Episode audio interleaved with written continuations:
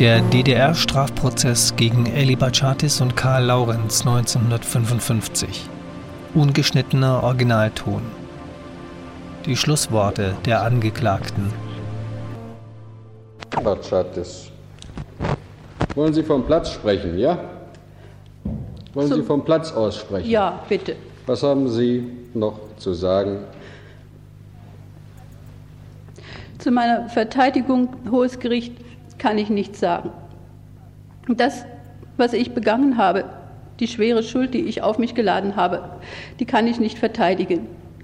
Es gibt eine Reihe von Dingen, die ich nicht gewusst habe, die ich nicht konkret gewusst habe, die ich zum Teil in der Untersuchungshaft, zum Teil bei der Gegenüberstellung und auch erst heute erfahren habe. Das alles ist aber keine Entschuldigung. Ich hätte das alles sehen müssen, gerade aufgrund meiner Vorkenntnisse, meiner Vorbildung. Ich habe, wie ich vorhin schon sagte, mir selbst Sand in die Augen gestreut. Also es gibt, wie ich anfangs erwähnte, keine Verteidigung, keine Entschuldigung.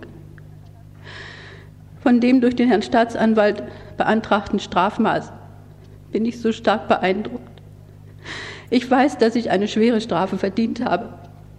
Ich bin mir vollkommen darüber im Klaren, dass ich in meiner bisherigen Funktion und mit meinen Vorkenntnissen diese ganzen Zusammenhänge hätte erkennen müssen, zum Teil auch gesehen habe. Ich habe aber doch gehofft, dass mir Gelegenheit gegeben wird, meine Schuld wieder gut zu machen. Und ich bitte das Hohe Gericht herzlichst, ich möchte vorher sagen, dass ich das, was ich begangen habe, diese schwere Schuld, die ich auf mich geladen habe, zutiefst bereue. Und ich bitte Sie, mir wirklich Glauben zu schenken. Und ich bitte das Hohe Gericht weiter, wenn es in die Beratung eintritt über das Urteil, zu versuchen, mildernde Umstände, also ein milderes Urteil für mich auszusprechen, damit ich Gelegenheit habe, einmal mich während des Strafvollzuges zu bewähren, aber auch später dann weiter durch den Einsatz meiner Arbeitskraft mitzuhelfen am weiteren Ausbau und am Aufbau der Deutschen Demokratischen Republik. Ich glaube, die anderen Dinge, die ich noch, die Stellungnahme gehört wohl zum Schlusswort. Ja, ich weiß das nicht so genau. Das haben Sie auch gleich. Kann ich gleich sagen, das ja? Das können Sie jetzt sagen. Hoher Senat, ich stehe heute zum ersten Mal vor ein Gericht, und zwar vor dem obersten Gericht der Deutschen Demokratischen Republik. Ich stehe unter einer der schwersten, unter der schwersten Anklage überhaupt, die es gibt. Die Anklage ist zutreffend, wie ich schon sagte. Und wie ich auch eben schon erwähnt habe, als Staatsfunktionär, als langjähriges Mitglied der Sozialistischen Einheitspartei Deutschlands, nicht nur als Mitglied, sondern auch als Parteifunktionär, habe ich das in mich gesetzte große und schöne Vertrauen sowohl meiner Kollegen, meiner Vorgesetzten und insbesondere das des Herrn Ministerpräsidenten Grote wohl schändlich verraten. Ich habe Staatsgeheimnisse weitergegeben. Es war mir, wie gesagt, nicht im Einzelnen alles bekannt, aber das spielt wirklich keine Rolle.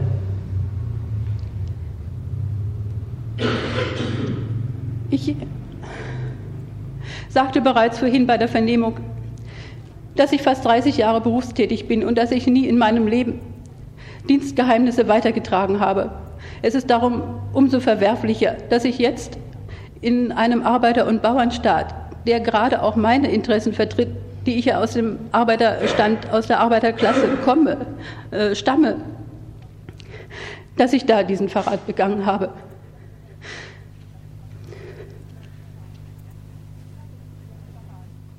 Ich habe durch den Verrat, durch die Weitergabe von Mitteilungen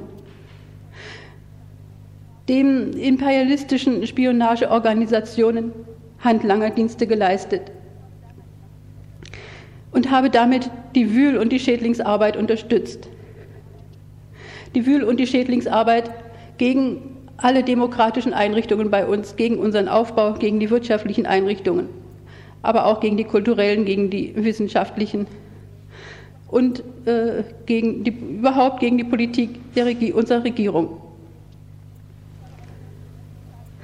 Ich habe aber nicht nur das getan, Ich habe auch damit den Terror unterstützt, der in Westdeutschland gegen Friedenskämpfer vor sich geht. Ich habe damit auch den weiteren Ausbau der Nationalen Front und im Zusammenhang damit äh, also den weiteren Ausbau äh, geschädigt und im Zusammenhang damit die Wiedervereinigung unseres deutschen Vaterlandes weiter hinausgezögert. Ich bin mir dessen bewusst. Die Ziele der Spionageorganisation sind mir bekannt. Ich kann mich da nicht reinwaschen. Ich kenne sie aus der Presse, ich kenne sie aus den politischen Schulungen.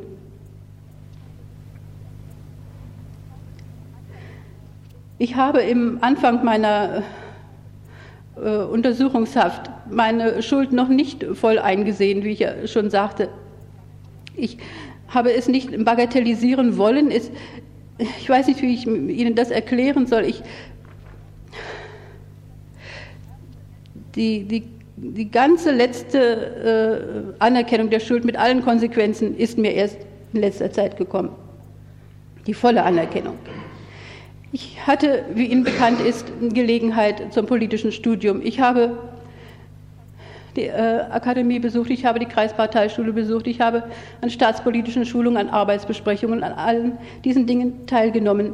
Ich habe sogar diese Schulungen mit einem verhältnismäßig guten Zeugnis absolviert. Ich habe die, das Gelernte nicht genutzt. Ich habe für mich für mein Leben und für meine Arbeit nicht die notwendigen Konsequenzen gezogen. Ich bin nicht nur durch Fahrlässigkeit und Leichtsinn und Unachtsamkeit zu einer Spionin, zu einem Verräter geworden, sondern durch mangelndes Vertrauen in der Politik der Regierung, unserer Regierung, durch mangelndes Vertrauen zur Partei der Arbeiterklasse.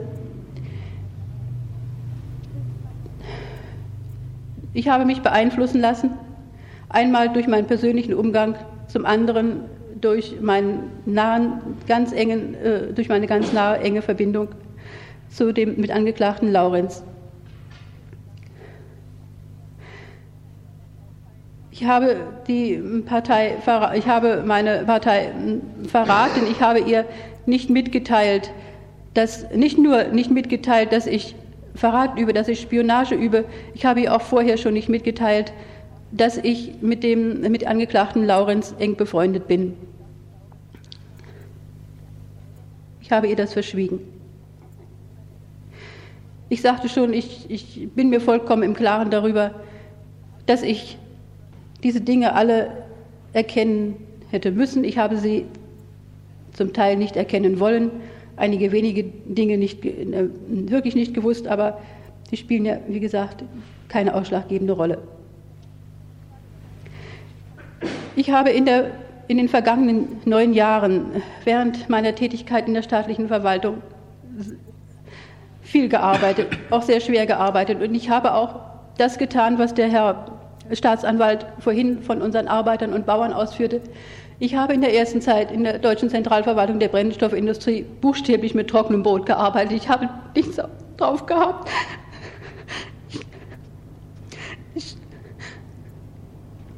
ich habe viel gearbeitet, ich habe Überstunden gemacht, ich habe nachts gearbeitet und ich muss Ihnen sagen, ich habe sogar wirklich gern gearbeitet. Auch für mich ist Arbeit ein Lebensbedürfnis. Aber diese ganze Arbeit, diese das ist alles hinfällig geworden durch meinen Verrat. Und ich darf wohl noch einmal die Bitte aussprechen, mir später Gelegenheit zu geben, meine Schuld gut zu machen. Das ist zu Ihrer Verteidigung und als, als Schlusswort das, was Sie zu sagen haben, Angeklagter. Ja, Herr Präsident. Nehmen Sie Platz. Angeklagter Laurenz, treten Sie vor. Angeklagter Laurenz, treten Sie vor.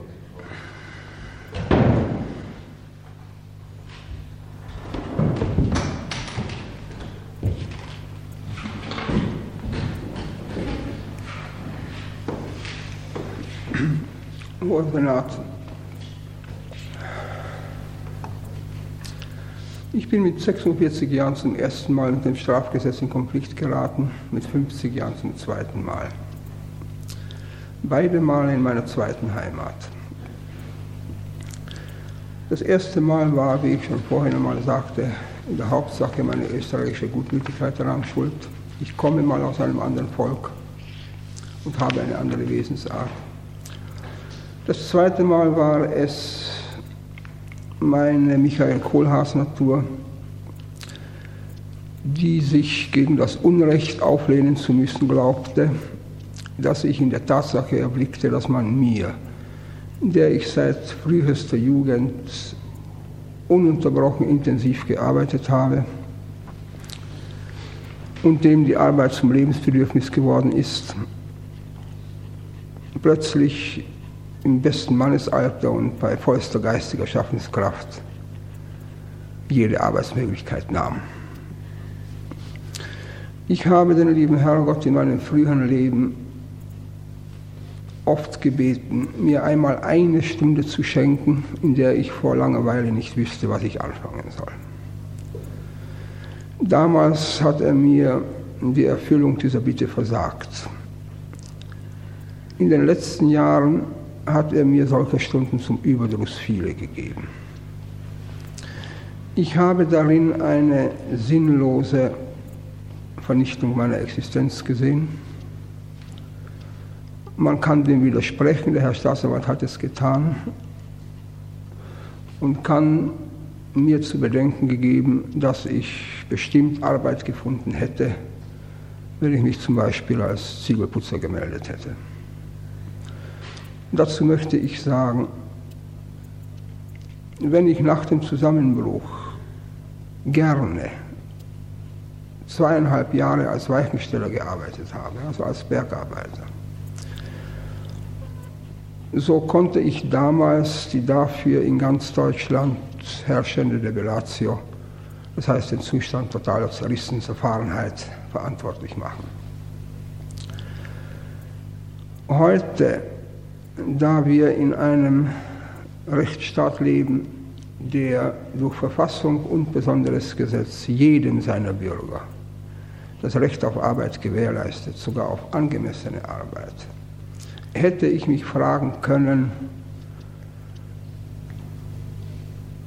wozu ich eigentlich 20 Jahre lang studiert habe und mich bis zum 40. Lebensjahr ehrlich geschunden habe, wenn ich meiner zweiten Heimat nicht anders dienen kann, denn als Ziegelputzer. Ich hätte mich fragen können, worin der Sinn einer solchen Sinnlosigkeit liegen soll. Ich habe mir solche Fragen nicht vorgelegt sondern ich habe Bewerbungen geschrieben, wobei 90 Prozent meiner Bewerbungen sich auf untergeordnete Arbeiten richteten. Ich habe mich als BVG-Schaffner beworben, ich habe mich als Abrissarbeiter beworben bei der Abbruchfirma Schmidt in der Greifswalder Straße. Alles zwecklos.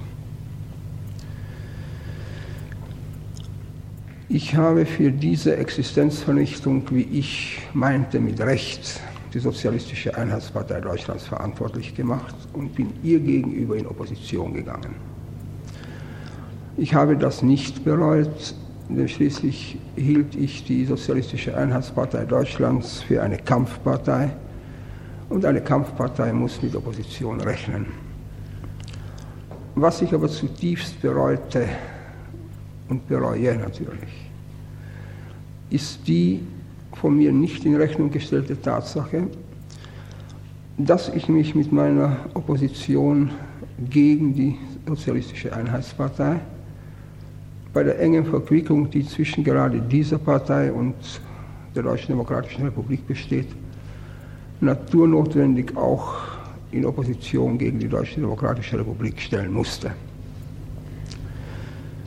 Ich empfinde es als persönlich tragischen Konflikt, dass ich mir durch meine unentschuldbaren Verbrechen selbst einen Stempel aufgedrückt habe, ein Feind des Staates zu sein, den ich als meine zweite Heimat trotz mancher bitteren Erfahrung doch lieben gelernt habe. Ich empfinde es auch deshalb als tragischen Konflikt, weil ich mich absolut frei weiß von jedem Gefühl irgendeiner Feindschaft oder irgendeines Hasses, wie denn diese beiden Gefühlswerte in meiner religiös abgestimmten Gefühlsskala gar nicht vorhanden sind. Mein Verbrechen, so schändlich es auch war, entspringt weder irgendeinem Hass noch irgendeiner Feindschaft, sondern ausschließlich meiner Arbeitslosigkeit, die ich trotz gezählter hundert Bewerbungen nicht beheben konnte. Hätte mich mein Schicksal, das mich bis zum Jahre 1950, also bis zu meinem 45. Lebensjahr, nicht einen einzigen Tag arbeitslos sein ließ, auch in den folgenden Jahren mit diesem Übel verschont, dann hohes Gericht brauchte ich mich heute hier nicht vor Ihnen zu verantworten. Denn ich bitte Sie mir zu glauben, ich bin kein geborener Verbrecher und auch in mir hat einmal das heilige Feuer des Rechts geglüht. Ich hatte in den letzten sieben Monaten reichlich Gelegenheit, die Irrungen meines Lebenswegs in den letzten Jahren zu überdenken und zu überprüfen.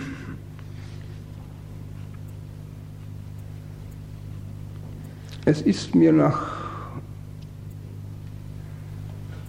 ziemlich schwerem Kampf gelungen, den inneren Schweinehund, der seit 52 von mir Besitz ergriffen hatte, zu überwinden und auf den rechten Weg zu finden.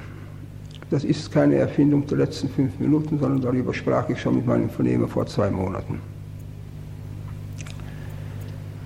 Ich habe diese für mich immerhin wichtige Tatsache in einem Verschen festgehalten, das da lautet, ich komme aus Nacht und Finsternis, sie soll mich nicht mehr begleiten. Ein dunkler Vorhang plötzlich zerriss, ich will dem Lichte entgegenschreiten. Ich habe dabei allerdings nicht an die Lux Perpetua gedacht, in deren gefährliche Nähe mich der Antrag des Herrn Staatsanwalts heute bringt. Hoher Senat, ich habe meine Dissertation geschrieben unter dem Titel De Pöna Capitalis Mutandis in Temporibus über die Todesstrafe in Wandelzeiten. Es ist ein Witz meines Schicksals, dass ich heute hören musste, dass die Todesstrafe gegen mich äh, beantragt wurde. Vor zehn Jahren hat mir ein Bürgermeister in Profen mal gesagt, Sie sind nicht unser Gast, Sie sind uns zur Last. An diesen Ausspruch habe ich mich bei dem Antrag des Herrn Staatsanwalts erinnert gefühlt und ich bitte um Entschuldigung, wenn ich falsch gehört habe, beziehungsweise wenn mein Inneres falsch gehört hat. Ich dachte mir, naja, also du bist ja auch hier nicht der Gast, sondern zur Last und wirst eben liquidiert. Mein Leben war nicht leicht, es war arbeitsreich, meine Familie ist zerrissen, meine Kinder da, meine Frau da und so weiter. Das sind alles persönliche Dinge, die ich nicht, mit denen ich das, das den Hohen Senat nicht belasten will. Ich weiß, dass ich sehr schwere Schuld auf mich geladen habe, gegen meine zweite Heimat. Ich weiß, dass ich dafür auch schwer bestraft werden muss. Aber trotzdem bitte ich den Hohen Senat, dem erschütternden Antrag des Herrn Staatsanwalts nicht zu folgen und es unter Anwendung des die Rechtsprechung der Deutschen Demokratischen Republik auszeichnenden Prinzips der tiefsten Menschlichkeit bei einer langjährigen Freiheitsstrafe verwenden zu lassen. Ich will in härtester Arbeit wiedergutmachen. Ich will mich nicht schonen. Auch von mir kann man noch irgendetwas für den Aufbau erreichen. Natürlich im Rahmen des Strafvollzugs. Von dem toten Lorenz hat niemand etwas. Ich bitte Sie sehr, ich sage es ganz offen, Gnade vor Recht geben zu, walten zu lassen. Das ist das, was Sie als Verteidigung und als Schlusswort zu sagen hatten. Jawohl, Herr. Treten Sie zurück, Angeklagter. Von Seiten des Staatsanwalts zur Erwiderung das Wort gewünscht? Ich verzichte aber wiederum. Dann wird der Senat.